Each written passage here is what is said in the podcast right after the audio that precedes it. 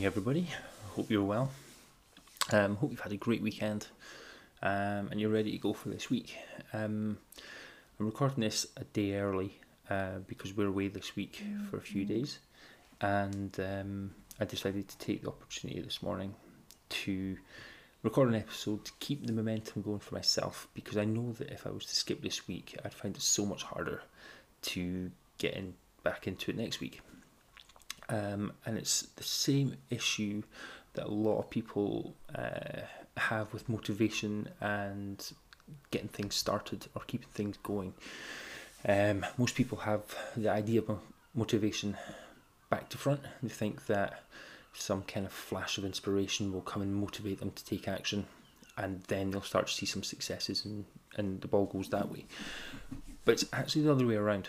So if you've got a big goal um, and you're struggling to get motivated to start, the best thing you can do is take action. Okay, the first thing you need to do uh, once you've set your goal is look at what actions you can do every day to move you a little bit closer to that goal. And it doesn't matter how small those actions are, they all add up over time. Okay, so don't get that mistake in your head that you have to take big, grand, sweeping changes, big, grand, sweeping actions to move yourself forward. Sometimes it's just the smallest of things done repeatedly can have the biggest impact on you going forwards. So once you've got your goal set and your action plan in place, every single day do something to move yourself forward. Each of those little successes will add a little bit of momentum to keep you going, and every success will also bring you motivation to do the next one on the list. So as you get take action, see success, your motivation grows, and the ball becomes bigger and bigger. The momentum keeps going, and before long, you've crushed every single goal that you're set in front of you. And it's the same for diet, nutrition, uh, any other goal in any other area of your life. Um, the best advice I can give you is just to take action and get started. Okay, and obviously, if I can help you with that, I'm always happy to give some advice send me a message, send me an email. Uh, the links are in the show notes. Um, and hopefully we'll chat soon. Um, but for today's podcast, there's only two topics that I really want to talk about. Excuse me. Um, it's early in the morning. I'm just having my first cup of coffee, so excuse me while I have one. And the first one is uh, supplements. Um, I get asked quite often about what supplements I recommend, what I take myself, um, and what is useful. Um, and if you're curious about supplements, the best website I can recommend is examine.com. They have a massive database of uh, pretty much every supplement you can imagine um, with the research behind it, um, whether it's effective, if it is effective, what it's effective for, and how big the effect size is. Um, so you might see something that says that uh, it stimulates fat loss. Um, but when you actually look at research, the effect size is so small, or the, the, the samples are so small, um, and the results are so so minuscule that technically it does help with fat loss, but the actual effect size on a, an average human is is so insignificant it's not worth taking. Um, but they've got a massive uh, database that you can search pretty much everything for. But the three supplements I take and that I recommend for pretty much every client um, starts with vitamin D. Okay, now I live in Scotland. We don't get a lot of sunshine. Um, during the summer, yeah, fine, great, we get some direct sunlight, but the rest of the year, um, pretty much nine months of the year, we don't get a lot of direct, strong sunlight. Vitamin D is synthesized from sunlight hitting your skin. Um, and if you're not getting that direct sunlight and sun exposure, then a supplement becomes necessary. Um, vitamin D is useful for a whole bunch of things, um, but uh, a good supplement that gives you one to two thousand IU's a day is probably a good thing for most people. Okay. The second is a good protein supplement. One of the biggest issues I see with new clients um, and their diets, excuse me, is that protein intake is almost non-existent in some cases. Um, and the biggest impact beyond total calories on fat loss goals and body comp uh, changes is protein intake. Um, obviously, I would like protein to come from diet, okay, from meat, from fish, from sort of tofu or Quorn if it's a vegetarian or vegan client. Um, and obviously, you get a little bit of protein from a big variety of vegetables and stuff like that.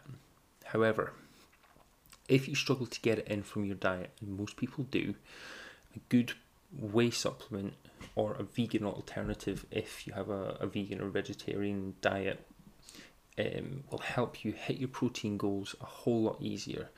And protein obviously helps protect uh, muscle mass, so you want to maintain as much of your lean mass as you diet as possible because otherwise you're not going to change shape any, you're just going to become a smaller, softer version of yourself. Most people are looking for a kind of a tone defined kind of look. Um, and to get that, you have to have some muscle to show off. Okay. Um, it also is the precursor for a lot of sort of neurotransmitters and hormones and whatnot. So your body uses amino acids from protein for a lot of different things. So you have to get enough in. The current recommendations are between one and a half and two uh, grams per kilo of body weight per day. Um, I tend to use um, target weight if people are losing looking to lose fat as the, the number to measure the amount of protein from. Um, but an easy read, easy kind of ballpark number is your height in centimeters. So I'm like 193 centimeters tall. So I would aim for about 190 grams per day. Um, if I'm taking it off of weight, I'm about 105, so about 210 grams per day. So that gives me that kind of window, 190 to 210 grams of protein per day. But yeah, a good protein supplement would uh, definitely help out a lot of people. And then finally is one that most people don't think about, but it's creatine.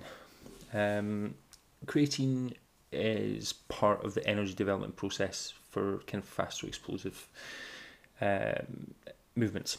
Um, but beyond improvements in power output and some improvements in aerobic fitness, uh, anaerobic fitness as well, the creatine has shown to improve cognitive function, memory, um, particularly in those who've got low creatine stores. Um, and it possibly got some neuroprotective benefits as well.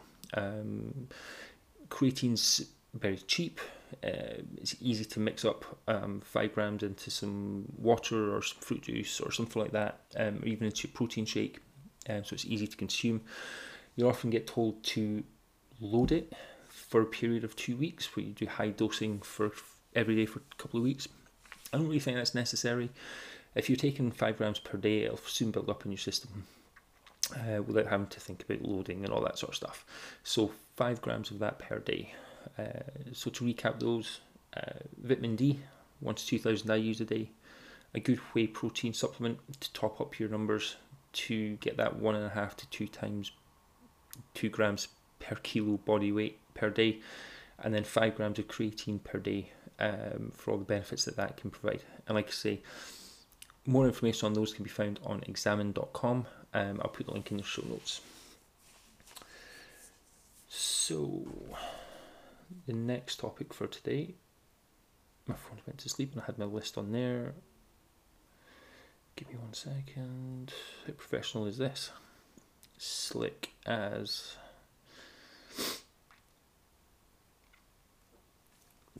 so the second topic was um, why you shouldn't slash your calories too low uh, too quickly when you're looking for fat loss. Um, there's a, a big tendency for people to think that if they cut their calories a little bit they'll get slow progress blah blah blah. But if you slash them to 1000 calories or less you're going to make bigger progress more quickly. And that technically is true. But here's the catch you have to be able to maintain it long enough for you to see the effect. It's, um, you will find some people can cut the calories really easily and they can maintain it. But for most people, slashing the calories too low, too quickly, um, it's just a recipe for disaster.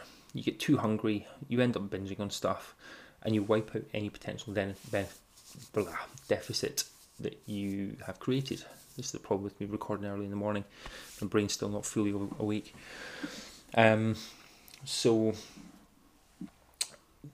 there are populations where a very low calorie diet has shown to work, sort of pre diabetic uh, people, that sort of thing. Um, and they've had some very great success, but it's very controlled circumstances. For most of us, we've got a lot of stuff to do, a lot of commitments to keep, and trying to cut calories too low um, just ends up in disaster because you don't have the energy to do all the things you want to do. Um, you can't go out and enjoy yourself with friends because that will take you way over your calories. You can't train as hard because you don't have the energy to, to perform. So instead of cutting calories way, way low, look for a moderate deficit. Now, what I recommend for most people is 10 to 20%. So if you're on a 2000 calorie day maintenance to maintain where you are right now, you're looking at a 200 to 400 calorie deficit. So somewhere in the 16 to 1800 calorie per day range.